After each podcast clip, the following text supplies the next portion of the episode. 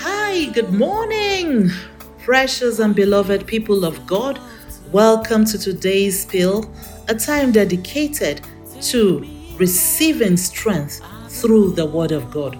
My name is Lois Owecho Ame, and today's scripture reading is taken from Revelations chapter 2 and verse 17. It says, He who has an ear, let him hear what the Spirit says to the churches. To him who overcomes, I will give some of the hidden manna to eat, and I will give him a white stone, and on the stone a new name written, which no one knows except him who receives it. Amen. Hallelujah. My dearly beloved, God has a reward for you going through an unpleasant situation right now. I need you to know that the situation will not swallow you, it will rather bring glory to God. God wants to declare you an overcomer.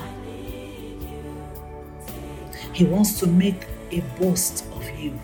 Stay strong in the promises of God. Focus on what He alone can do and keep your confession in line with His word. You will surely overcome. Amen. Let us pray. Father, thank you for your faithfulness. I am assured by your word.